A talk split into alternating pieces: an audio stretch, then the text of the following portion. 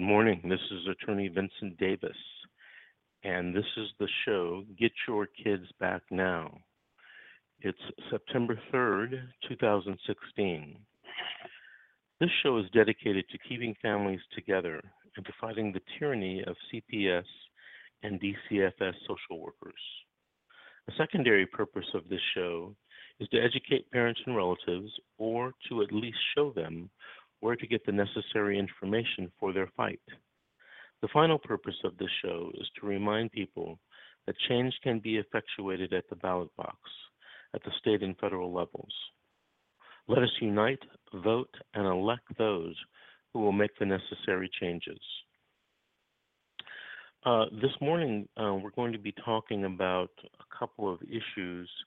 Um, I get a lot of emails during the week, and what I, I want to talk about first is um, the, very first hearing at a juvenile dependency proceeding. It is called the arraignment detention hearing, and sometimes it's just referred to as the detention hearing. This occurs um, or is supposed to occur within 48 to 72 hours of the child being removed from uh, the care of the parents or the guardian. Um, there is no remedy uh, in the in the court itself if the hearing occurs outside of that time period. Now, there may be a remedy in another court, for example, a civil court, if you brought a civil rights case against a social worker for having a hearing uh, outside that time period. At the at the detention hearing, there are several rights that you have, and one of the rights that you have, which um, you may not know this, but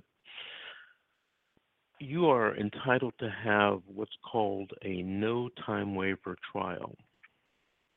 And it's a trial on the merits of the petition, which is the allegation that has been filed against you. And you're supposed to actually have that um, hearing within 15 court days. I'm not sure that any uh, court, juvenile dependency court in um, California, is set up to have the hearing in that 15 court days. Uh, so it's basically a right to a speedy trial. Now, there may be strategic reasons why you do or do not want to have that hearing within 15 court days. Um, and that's something that you should talk to your lawyer or talk to your court appointed attorney uh, to discuss whether you have that right. Um, but it's something that at least you should know and at least you should discuss with the attorney.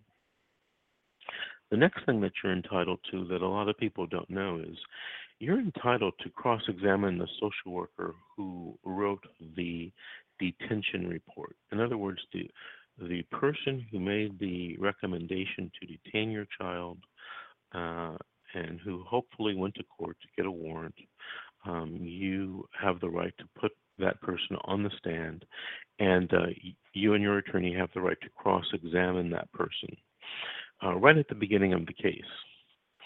Um, that is the type of hearing that is rarely done.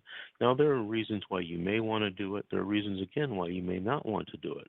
But you do have that right, and you should know that you have that right right at the very beginning of the case. The next thing I, I want people to know is, is that unfortunately, the law states that whatever the social worker writes in that detention report for the first time, uh, that first hearing, the judge um, must accept it as being true. Now, this is the only time that the judge has to accept what the social worker is saying as true. After the hearing, after that hearing, the, the social worker must prove everything that they are alleging against you. But at the detention hearing, uh, the judge has to accept it as true. And that's why I say you have the right to cross examine them because you can bring in uh, the social worker to show that what she has said or he has said in the detention report is not true. Um, sometimes that happens, and sometimes uh, some most judges would allow you to even bring in your own evidence to show that uh, something is true or false. So I wanted to let you know that you do have those rights right at the detention hearing. The last thing I want everyone to know about the detention hearing is that usually takes anywhere from 10 to 15 minutes to do the detention hearing. And that's a, a very short hearing, especially for the first time you're in court, especially if your children have been removed. And a lot of that hearing will be taken up by the court making certain inquiries as to the paternity of the of the child. In other words, um, is the person that is appearing the the father? Have they been declared a presumed fire by father by another court? Um, that type of thing. The court will also ask about Indian ancestry, American Indian ancestry, because if the child or family is part or has a part of a tribe or has American Indian, Indian ancestry, um, there may be special laws um, under what is called ICWA, the Indian Child Welfare Act, which is a federal law uh, that may apply to the case. And um, uh, used to be in Los Angeles, it was there was a ICWA court. I don't think they still have that, but if a child was uh, American Indian or of American Indian descent and the and the ICWA laws applied, they would send that case to a certain judge um, who did all American Indian cases. I don't know that they still do that. So there will be a lot of preliminary um, inquiry into uh, paternity, ICWA, uh, about where your the client, uh, the parent is living, the true names of the the mother and father if they're not present in court. Sometimes you get a case where um, the social worker has detained uh, children from, for example, a mother and a father, but the mother and father are, or the father is only the parent of the, you know, the last one or two children. There may be other children that the mother had uh, uh, had given birth to that are uh, parented or fathered by another another man who's you know not there or no longer in the picture. Typical scenario is mom had children with uh, husband one and uh, or in relationship one uh, got married, uh, got divorced or separated, later met up with the new husband, got married, had children. So they took the children, all of the children, away from the mom and the new father.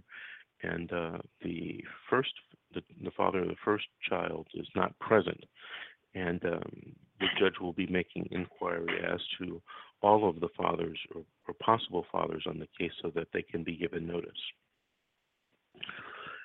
So you have the right to have the trial within 15 days. You may or may not want to have the trial in 15 days.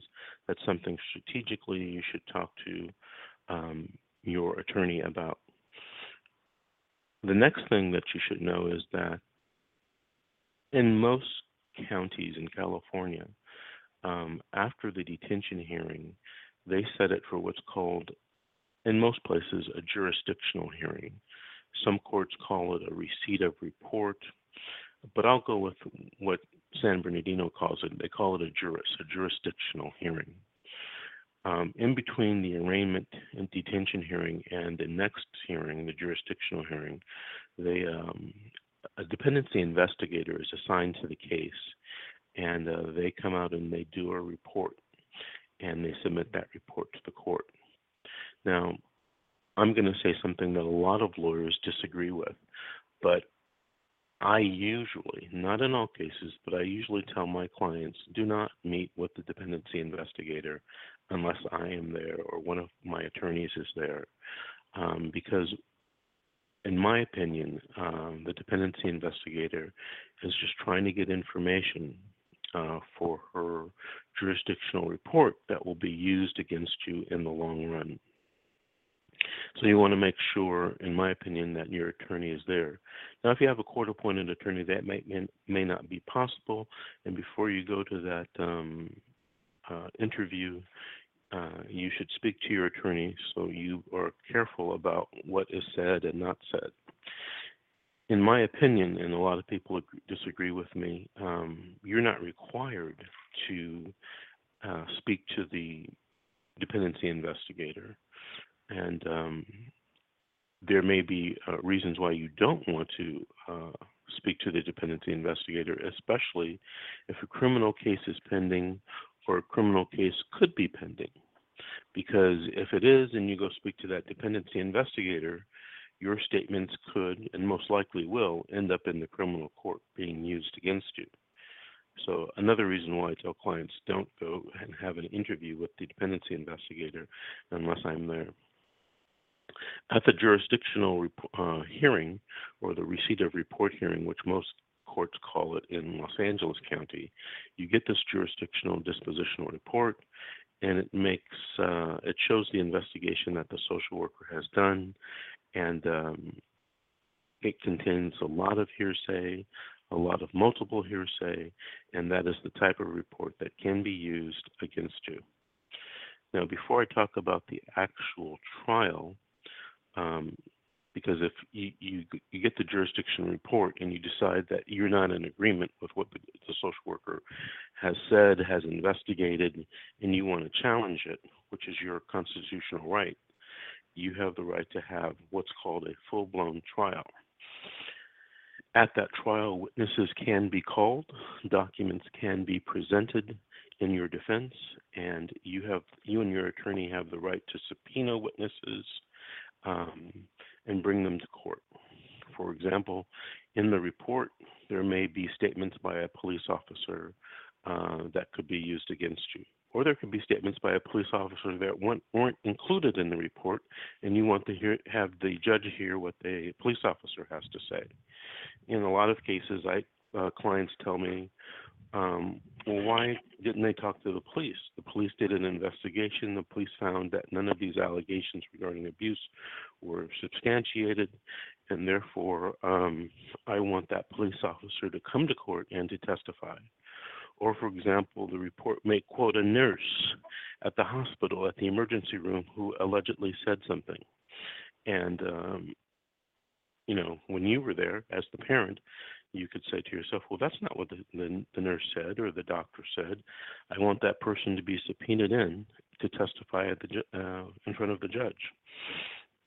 I once did a case um, where the social worker who had taken away the child initially quoted a therapist, a child's therapist, and um, the social worker quoted the therapist as saying, the mother was emotionally abusing the child.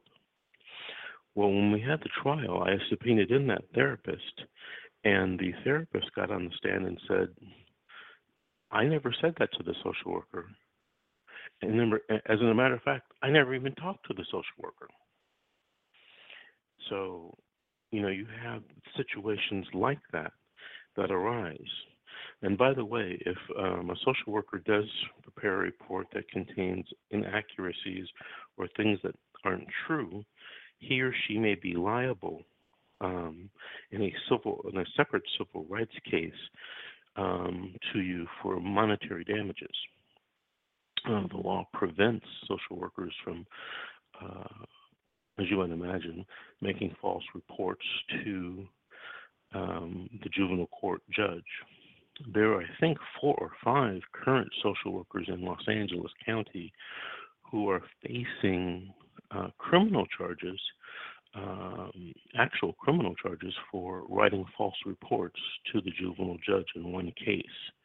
A lot of people uh, here in, in Los Angeles or there in Los Angeles County are waiting to hear what happens uh, with respect to that case.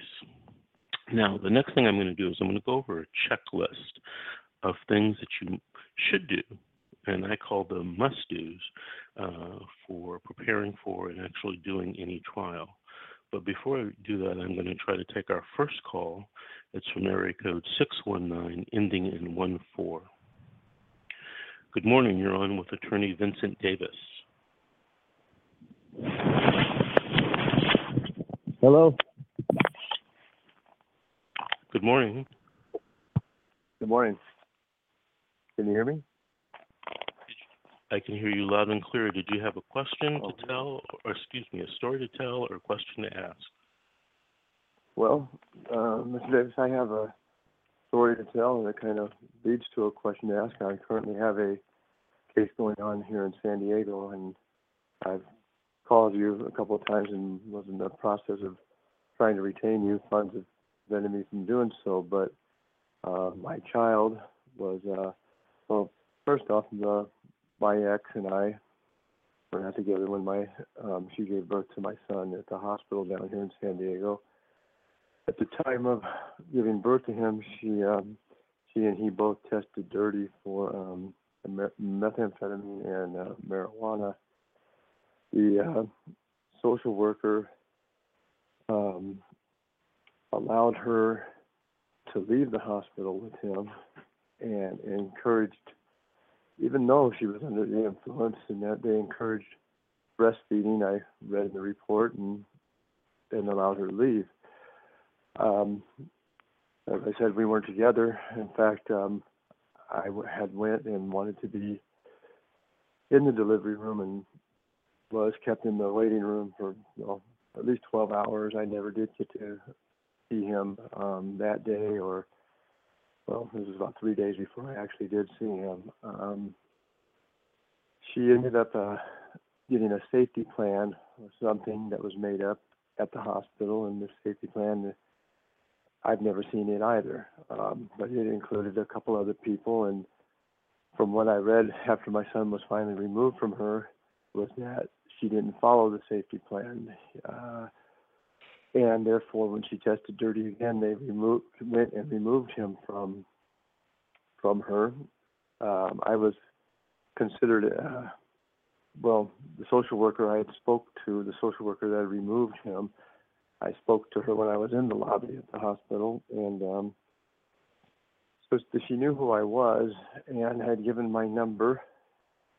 The day that he was removed from his mother, they called me, and um, she said that she would be, um, you know, did I have everything I needed if I was to, if he was to be brought to me, and I, and I said yes. And uh, she said that when when she found him, them that uh, if he was in fact removed, that she would be notifying me and bringing him to me. Since I wasn't there for the birth, and to my knowledge hadn't been put on the birth certificate, I I pointed that out, and she said that she was telling me more than she normally would a um, alleged type father, I guess, but um, you know that, that that that was her intention. Nonetheless, that's what she was going to do. They removed him, and um, I received a phone call from from uh, my ex, and she was crying hysterically, telling me that she, they had taken him. When I called the social worker back, because I thought, well, they must be on their way, I was uh, didn't get an answer, but about ten minutes later, received a call saying that he was actually in foster care, and there was going to be a hearing the next day, and um, that I should attend. I went to the hearing, at which point I was told that I was an alleged father. Um, and um, I, I knew better than that. I knew I was a father, but the court appointed counsel said unless I was with her 24 hours a day, 100% of the time, that I couldn't state that I was for sure the father because, you know, in reality, how could I know? And she was claiming no. The court ordered that I would have to do a um, DNA test and that that be ordered to take place four days later. Myself and my son were supposed to um, both have the DNA testing. I was also told by the court, uh, by my social worker rather, that I needed to go and test for drugs that day. If I didn't go, that it would be considered a dirty. Um, I never had, you know, any drug, you know, involvement when, when since the birth of my son or during the pregnancy whatsoever. I went and complied and I tested and yeah, came back negative and went and did my DNA testing four days later. Uh, this was on May 10th. On May 26th was when the next hearing was. May 24th, I believe it was, or the 23rd. Um, I met. That was a meeting was called, and I was to go in and meet with a social worker one on one, a new social worker now. Um, I went and um, um, met with the new social worker, and um, to only find out that even though I had taken my DNA test, they had not followed up and done the DNA test on my son.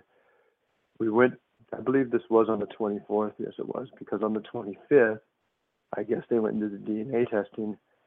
So when we went before the judge on the 26th, all of this was continued um, because of the fact that the DNA testing was not, uh, the results weren't in uh, with my son. So this, this again was continued until I think it was June 9th, uh, during which time the social worker never did, um, no one contacted anyone in my family. Uh, I did, I had, um, I received a list of all the people they had supposedly contacted that were relatives of mine. But this list contained people that had lived at addresses that my family had lived at but none of these people were my family.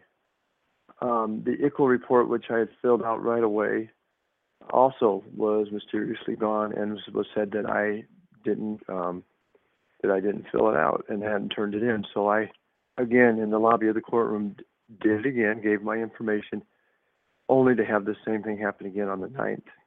From that time to the 9th, from the 26th to the 9th of June, they did uh, contact I've been married twice before. They contacted my first wife, but did not follow up with anything when she called back, as well as my um, sister who lived back in Illinois. However, when I had asked about this, they told me that they were not considering uh, out-of-state placement because reunification services were offered um, to the mother and um, um, you know me because at that point because I was giving visita- giving visitation, um, supervised visits twice a week, which I was doing. Um, on the 9th, when I re- appeared at court, I had been calling my, I should say, I'd been calling my court-appointed attorney throughout this time frame, trying to get a jump on things, trying to move the ball as best as I could forward, and I kept getting told, um, Ty, you're getting ahead of yourself. We're getting ahead of ourselves to the point that we ended up being way behind, I felt. Um, 20 minutes before court on the 9th, the social worker walked up to me. She had no no congratulations and you know no nothing. She seemed very annoyed and uh, perturbed by it. And she said, uh, "Did you hear the news? You're the father." That's all she said. And then and, and, and whether she was happy or not about it or not, I, I don't think it really should have mattered. But she, I could tell that she was she seemed to disturbed by it. She didn't want to help me. I'd been bugging her, I'm sure, because I'd been leaving a lot of messages because I had been prepared. That, that the initial report said that the child was removed from the parents, and you know, and about the narcotics and stuff like that. And and I, I felt that uh, since it listed mom's significant other who was present in the delivery room and her other safety team member, that when he was removed, he was removed from them. When he was breastfeeding and, and then she tested dirty, if there was any um, child abuse charges, it, it was it should be it should have been in that direction. They never ended up doing anything more than uh, keep headbutting me or going against me throughout the rest of it. I, I went to trial as I said, as you were talking about earlier, um, to to because I felt that the allegations were all um, I thought I had a strong case because none of the allegations that were stated were true when it pertained to me. And um, we went before the judge, and and, and uh, the initial social worker, um, that's who I thought should be called to the stand because of the fact that it was her reports and, and her, her statement that not only allowed him to leave with his mother, but subsequently she lied to me and told me that she was bringing him to me and and and then she didn't because her, I was told that the supervisor had told her that because I was an alleged father that they couldn't do that. Um, but then when we were at the court, she also told me that once the DNA testing came back and shown that I was the father, that he would be brought to me. I would be able to get him. But they didn't follow the court order and they waited 14 days before they did it and they waited again it was just a week or week and a half ago that we finally, four months into it almost, had these hearings that you were speaking of which, and they had two in a row. um, as well as finding a true finding when it came to the the initial report. So it really felt like three uh, in one day. Uh, the judge never established, never said once that um, that I was a um, substantial danger to my son, um, rather than a substantial risk or anything. The, he said that it made me seem like I was a polished um, BSer because he said that I spoke very eloquently and had great command of the English language, but he felt that he didn't know whether or not he believed me. He uh, made a a second. statement Hold- after. Wait, wait, Yes, sir. wait. Sir, hold on. Hold on a second. Yes, Where did this happen to you? What court? Uh, San Diego, East County. Okay, is that Judge Judge Bobus? Yes, sir. Okay, so when did all when did all this happen? You said you were giving me dates April and May. Was that this year, 2016? This is going on right now. Okay, so your child was born in 2016, correct? Yes, sir. I, April 26th. hmm When is your next court date? Six months from uh, the last one that they've set it up for a review. They had spoken about how they, Okay, hold on. the hold, social workers. Go ahead. hold on. Hold on. So you're heading towards a six-month review. How did you lose the trial and the disposition hearing? If you were non-offending, you can't lose. You're supposed to have the trial of the child. Yes.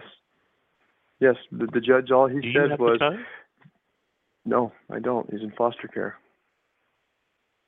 Okay. When did the judge say you you're going to have a six month hearing?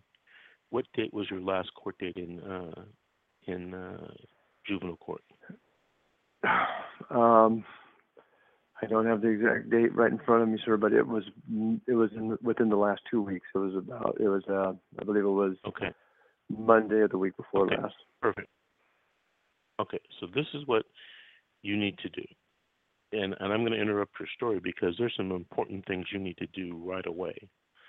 Number one, you need to. Did you have a court? You had a court appointed attorney or a private attorney? It's it's it's the court appointed attorney. Okay, so this is what you need to do. You need to number one, email your court appointed attorney so that you can talk to them immediately about filing what's called a writ, W R I T, to the Court of Appeals, and or number two, filing a notice of appeal to have the child to have that decision by the judge uh, reviewed by a higher court. Because what you're telling me it sounded like you're non-offending and that there were no allegations against you and therefore by definition in my opinion the child should be placed with you at the very least the child should be placed with relatives under a section in California called Welfare and Institutions Code section 309 and um, that's one of the things that we're going to talk about today in today's show uh, relative placement.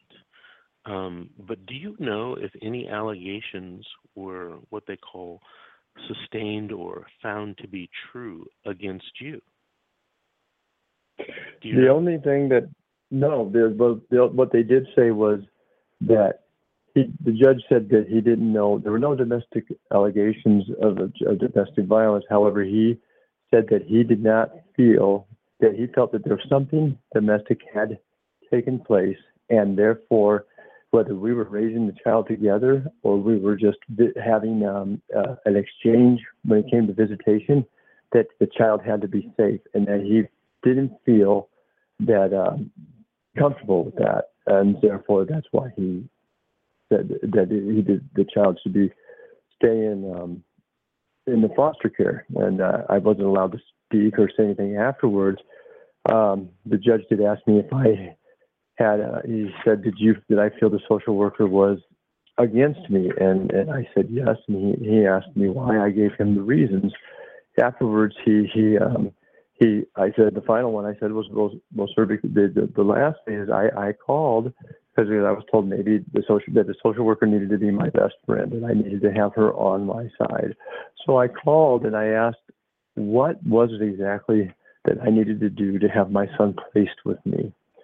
And she said, well, sir, you're, we're, you're, uh, I believe you're taking us to trial. We're, we're going to trial. So, um, I, we, I, you know, I will talk, we will talk about that at trial.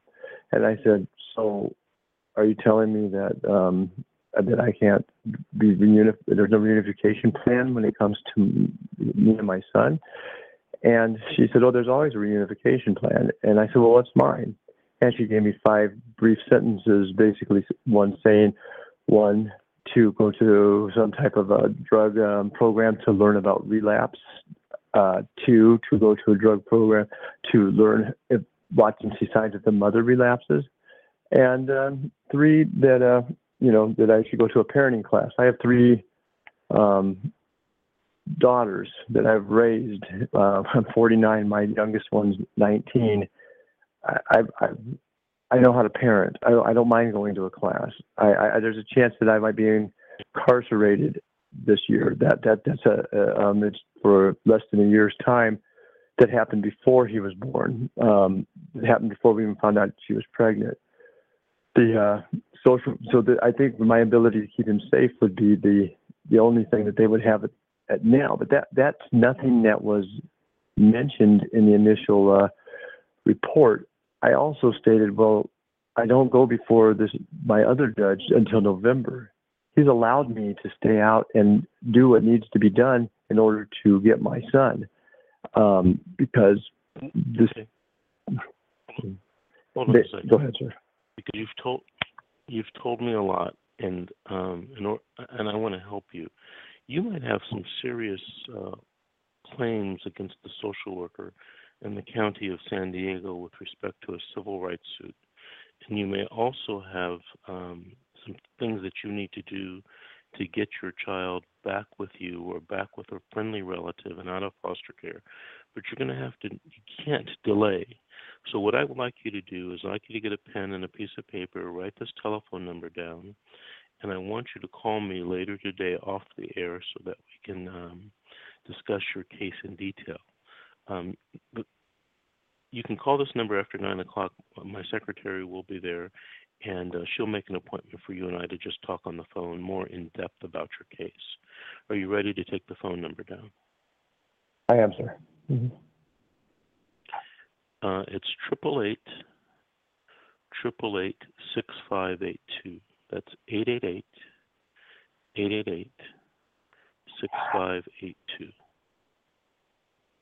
So please give us a call, make an appointment. Uh, you and I have a lot to talk about. I will. Thank you very much, Mr. Davis. Thank you for your call, sir. We're going to take another call right now from uh, area code 909, ending in 52. Good morning. You're on with Attorney Vincent Davis.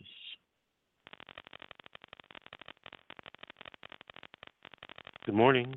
You're on with Attorney Vincent Davis. Okay.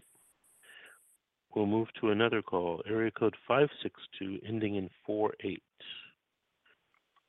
Good morning. You're Good on morning, with Mr. Davis.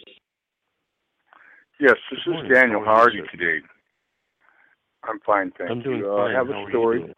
Oh, I'm doing quite well, thank you. Thank, thanks to your team. I, I'm sorry to interrupt. It's kind of different talking on the the phone and the radio. I have a story to tell, and so Go ahead.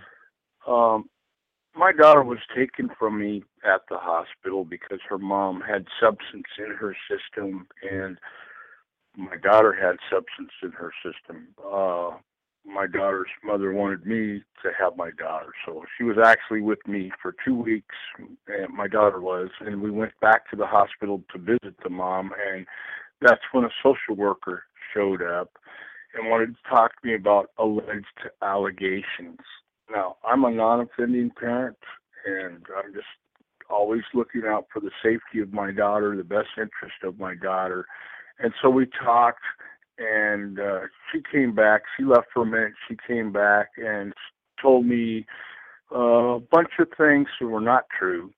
and uh, said I wouldn't be able to take care of myself, let alone the daughter. I'm not a drug person. I don't drink alcohol. I don't smoke cigarettes. None of that stuff. I've been a hardworking American all my life. So they took my daughter from me and right away put her up for adoption. She was on the adoption path. Put her for um, uh, caregiver, which was two hours away from me and told me I was not going to get my daughter back. And I am the father. I am on her birth certificates, and my rights were violated, which I didn't know at the time. I did not get a review or hearing within a timely matter.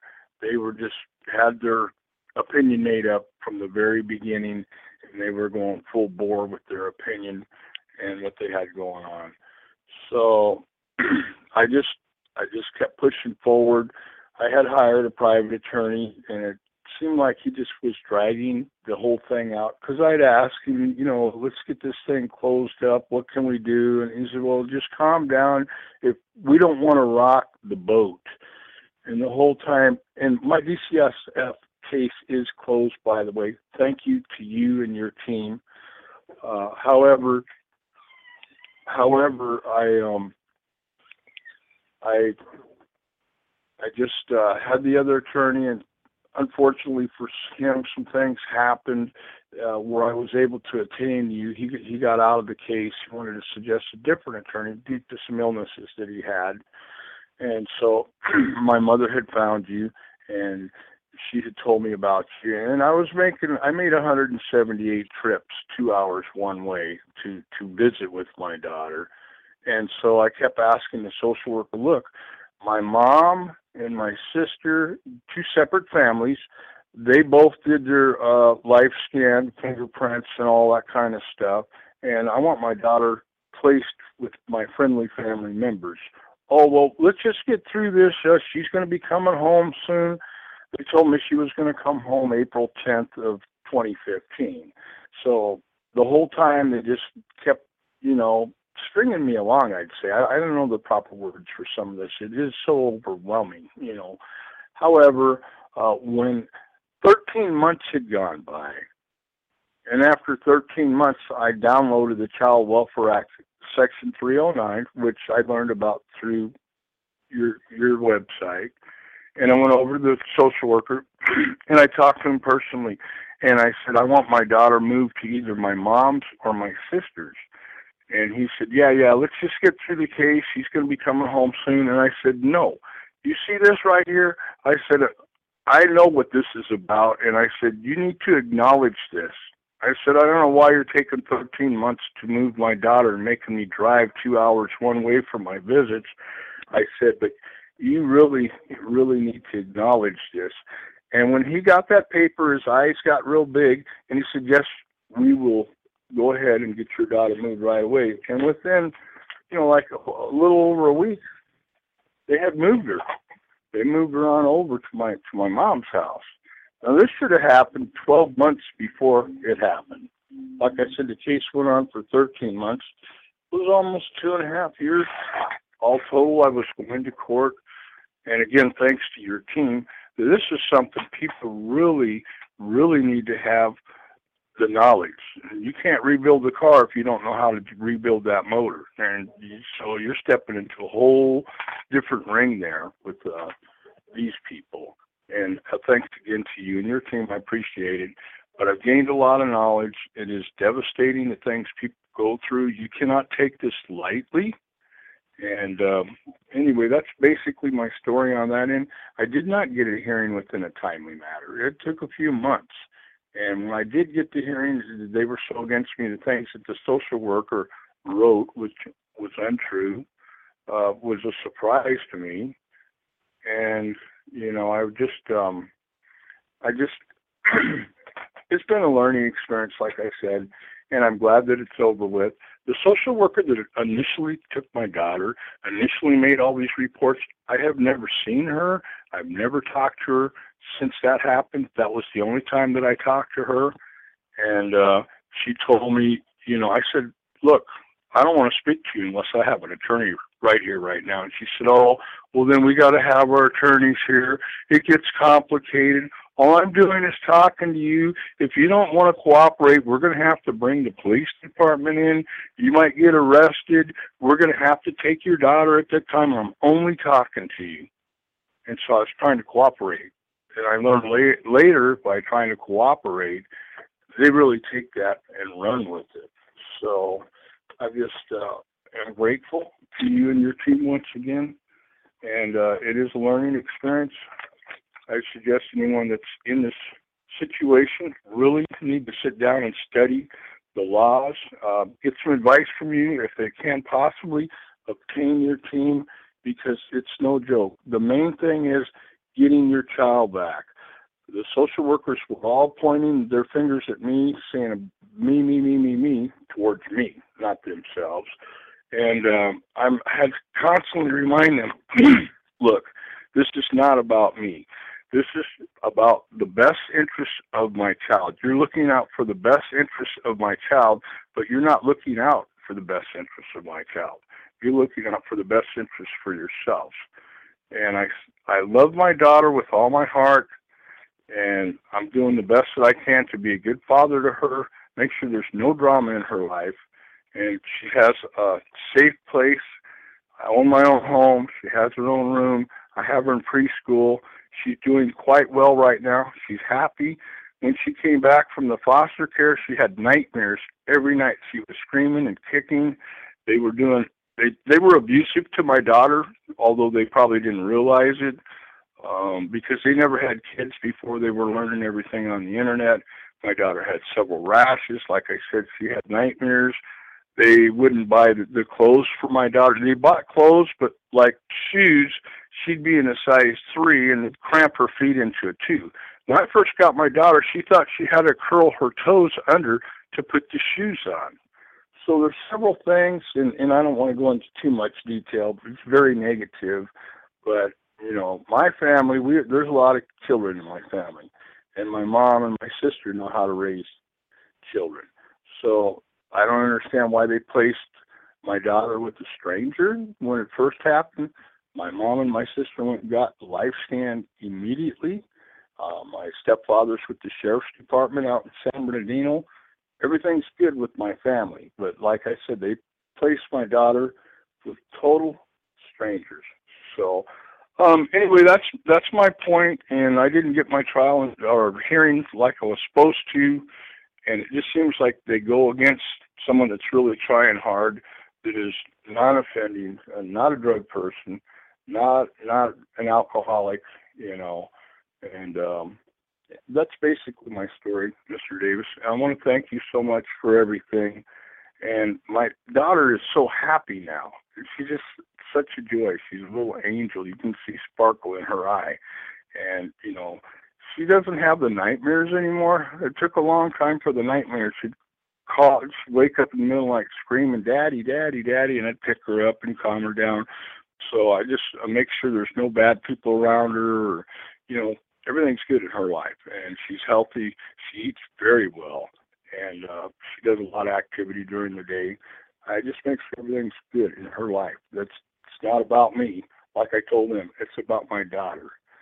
So anyway, I just wanted to share that with you, and thank you so much. Well, thank you for calling. I appreciate your call. This last caller uh, mentioned the section 309, which he found on the website. So if you're listening this uh, this morning, please write this down: Welfare and Institutions Code 309. I want you to Google it, and I want you to read it for yourself. Basically, what it says is, not basically, what it says is um, if a child is removed from a parent or legal guardian, everything should be done to place the child with a relative. And I define, and, and I believe the law defines relative as someone related by blood, by marriage, or, this is the important part, a close family friend.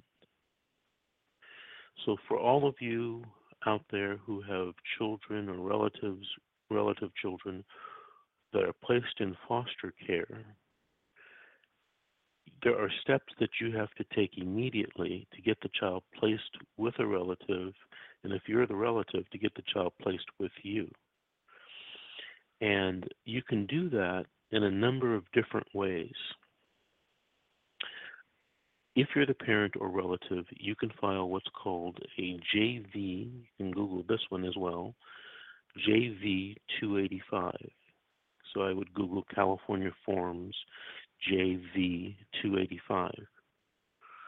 This is a form that gives the judge and all the parties notice that you have an interest in doing many different things with the child. Not only taking care of the child, but if you can't take care of the child, you can take the child to school, take the child to uh, sporting events. You could visit with the child on a regular basis. And I'm not sure how a lot of courts are handling this form because it's uh, relatively new in use and it's very rarely used, but it's an official form to notify the court. I specifically asked a judge recently um, how he or she would handle this form if it was filed by a relative. And um, after thinking about it, he said that um, he would let the department decide, meaning the social worker, but if the relative had any objection uh, or did not disagree with the social worker, um, that there might be a hearing on the matter. The other thing that a relative or a parent can do, to, or a guardian can do to get a child placed with um, a relative or close family friend is they can file what is called a de facto, excuse me, uh, yeah, de facto motion. And there's actually juvenile court forms for that. And you can just Google that, uh, juvenile court de facto motion. And um, one of the more powerful tools that you can use is something called a 388 petition. And I believe that form number in the juvenile court is JV180. So if you have a child or you're a relative and a child is placed in custody in in the foster home, you should be filing these types of forms immediately. Because what's going to happen under current California law is that if the child is placed in a foster home and as time goes by, it's less likely in a lot of courts it's less likely that the child's going to be placed with a relative if the relative comes forward, you know, later in the case. So there was a gentleman that called in today from San Diego. Um, he's moving towards his six-month date in June, excuse me, in November, I think he said, and the child is in a placed in a foster home. Well, if he doesn't take steps or one of the relatives don't take steps to get that child placed in the relative home, uh, it's going to be harder and harder. A lot of people think, well, I'm a relative. I can come in at any time in the case and I can get this child. That's not true. It simply is not true. And that child could end up staying with the foster parent and end up getting adopted by the foster parent because of the relationship the child establishes with the foster parent over time that person is caring for the child and that person is forming psychological, emotional, and physical bonds with the child that a juvenile judge may not want to break, um, you know, a year into the case just because a relative popped up. Um, the social worker is supposed to find all relatives and I and I get the argument in many cases. Um, it, it's not the social worker's job to find the uh, the relative; it's the parent's job to tell the social worker about the relative.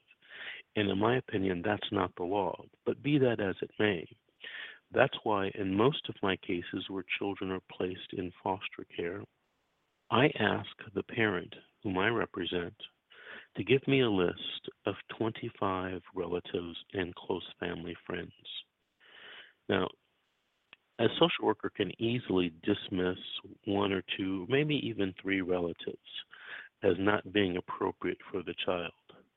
But 25?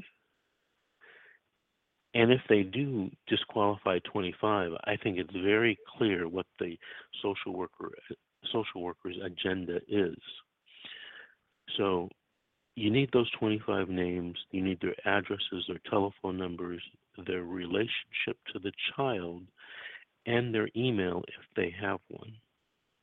And that list should be emailed to the social worker, uh, emailed to the social worker's attorney by your attorney, and those people should also take the additional step of filling out the JV 285. And if they have internet connection wherever they are, they can print uh, and download that file and email it to the appropriate person. Um, I also want to say that these relatives don't have to be in the county where you live and where this case is going on. These relatives can be anywhere in the world. And I mean that literally anywhere in the world. So let's say, for example, you have a case in San Bernardino County. The child's in foster care. You come up with a list of names, 12 of them, 13 of them, live in San Bernardino County. And they can be relatives by blood, by marriage, or close family friends. They call those NREFMs. So the other 12 or 13 people can live outside the county of San Bernardino. They could live in Los Angeles. They could live in San Francisco. They can live in Shasta County. They can live in San Diego County. Or they can live in another state. They could live in New York, Maine, Florida, Illinois, Nevada. And here's the kicker. Or they can live any place in the world. There's a little asterisk to that they can live any place in the world where they are part of the Hague Convention, and that's a federal treaty that says, you know, we will cooperate so that children can be placed with family in an, in a foreign country. For example, there are a lot of cases where a child may be of Latin or Mexican descent, where, especially here in California, there are relatives, there are tons of relatives in Mexico where the child can be placed. And um, the child, uh, what what has to happen is the court has to order an investigation, and there's you know social workers in Mexico. It's called DIF, D-I-F. I forget what it stands for, social workers in Mexico go out and check out the home and then report back to the judge and the social workers here in California. Oh, this relative in Mexico, the maternal grandmother, would be, make a perfect uh, placement. Now, one of the callers said something earlier that they didn't want to place a child outside the state because there was family reunification services being offered.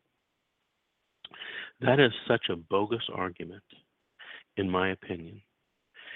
If a child is placed in foster care, the best thing, in my opinion, in most cases, it's case by case basis, the best thing that can happen is for that social worker excuse me, for that family to place the social, uh, place the child outside the state. Because when you have a child with a friendly family relative, when you have a child with a friendly family relative, there is a greater chance of you reunifying. And there are a lot of reasons for that. But it doesn't matter where the where the place uh, placement should be. I'm going to tell you a quick story that happened to me in Riverside. Relatives showed up from Oklahoma in Riverside County at the first hearing, and they let it be known that they wanted the child placed with them. The mother was from Oklahoma, from a small town, and everyone that's in that small town knew the mother uh, or was related to the mother and uh, they all wanted the child placed with them. Mom had left Oklahoma, had come to California, ended up in uh, in the Palm Springs area uh, with the father of the child. Uh, they got the child, or the yeah, both of them. The child was removed from both of them and placed with a local foster parent. Very nice couple, um, but what had happened, they, the foster parent was, you know, becoming attached to the child. Well, the judge ordered what's called an ICPC, which is an interstate compact to place the child in Oklahoma. Uh, the people in Oklahoma, the husband was a uh, school principal, and the um, the wife was a uh, owner of a mining company. Well, the child was never placed there, and at the end of the case, when the rights were being terminated of the parents and therefore terminated as to the relatives, and also, um, the relatives called me and they wanted to try to save the child. We, you know, I filed a 388, I filed a de facto motion.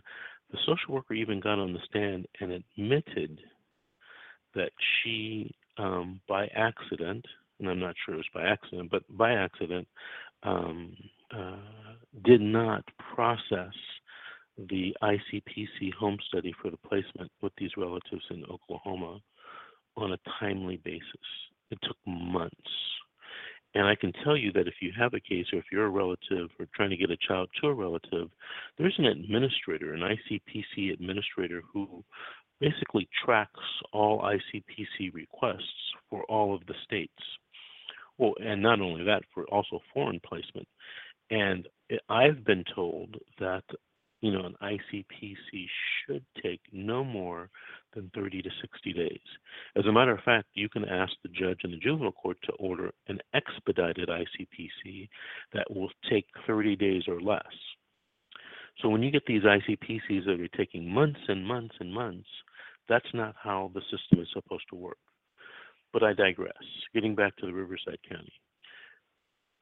The judge in that case, under current California law, um, made a ruling that the child could not be removed from the foster parents and placed with the relatives who had actually showed up from Oklahoma at the very first hearing.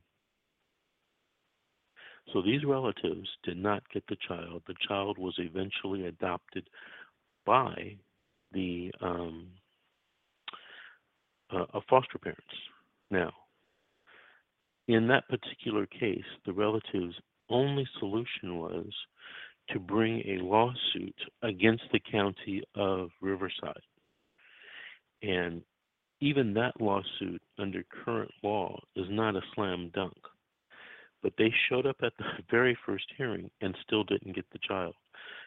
So that's why it's important from the very beginning of the case that if this child can be placed with any family member or any close family friend who is friendly to your position, you got to tell the social worker, you got to take steps to get the child um, placed there with relatives. Otherwise, you're going to lose this child to foster care. In my opinion, under federal law and state law, there are significant financial gains to the counties when these children are adopted by foster parents. So I believe that that is sometimes the reason why it's very difficult to get convince a social worker to move a child from a foster home to a relative. The gentleman that called earlier from San Diego, it sounded like he was non offending. Um, then there was something about he had a criminal history but the child's in foster care and the child is not being placed with any of his relatives or any of the mother's relatives. And I know that when people really sit down and think about it, many family friends where a child can be placed. Sometimes I talk to people and they say, Oh, I don't have any relatives. And I say to them, How is that possible? How were you born? You had a mother, you had a father, you know, uh, they had relatives. Well, Mr. Davis, I haven't talked to them in a long time. Well, well, let's talk, let's call them and talk to them. Well, well, Mr. Davis, they don't live inside the state, or they don't live inside the country, or they don't, you know, um, it doesn't matter. Get these children placed with relatives as soon and as fast as possible. There are vehicles to do it. If anybody has any questions that wants to follow up on getting a child placed with relatives, or if you're a relative that wants a child in their care, uh, the child's in foster care, you should give me a call. My toll free number is 888 888 6582. Unfortunately, I'm not able to take any more calls. We're coming, and I apologize to those people that are waiting in the queue, but we are coming to the end of our show. Um, I want to remind everyone that we're on every Saturday live from 8 a.m. to 9 a.m. taking your calls. You can also listen to the shows taped at 24 7 experts.com. talk radio experts. We will see you next week, next Saturday on the radio. Hello, it is Ryan, and I was on a flight the other day playing one of my favorite social spin slot games on chumbacasino.com. I looked over the person sitting next to me, and you know what they were doing? They were also playing Chumba Casino. Coincidence? I think not. Everybody's loving having fun with it. Chumba Casino is home to hundreds of casino style games that you can play for free anytime, anywhere, even at 30,000 feet. So sign up now at chumbacasino.com to claim your free welcome bonus. That's chumbacasino.com and live the Chumba life. No purchase necessary. Group. Void were prohibited by law. See terms and conditions. 18 plus.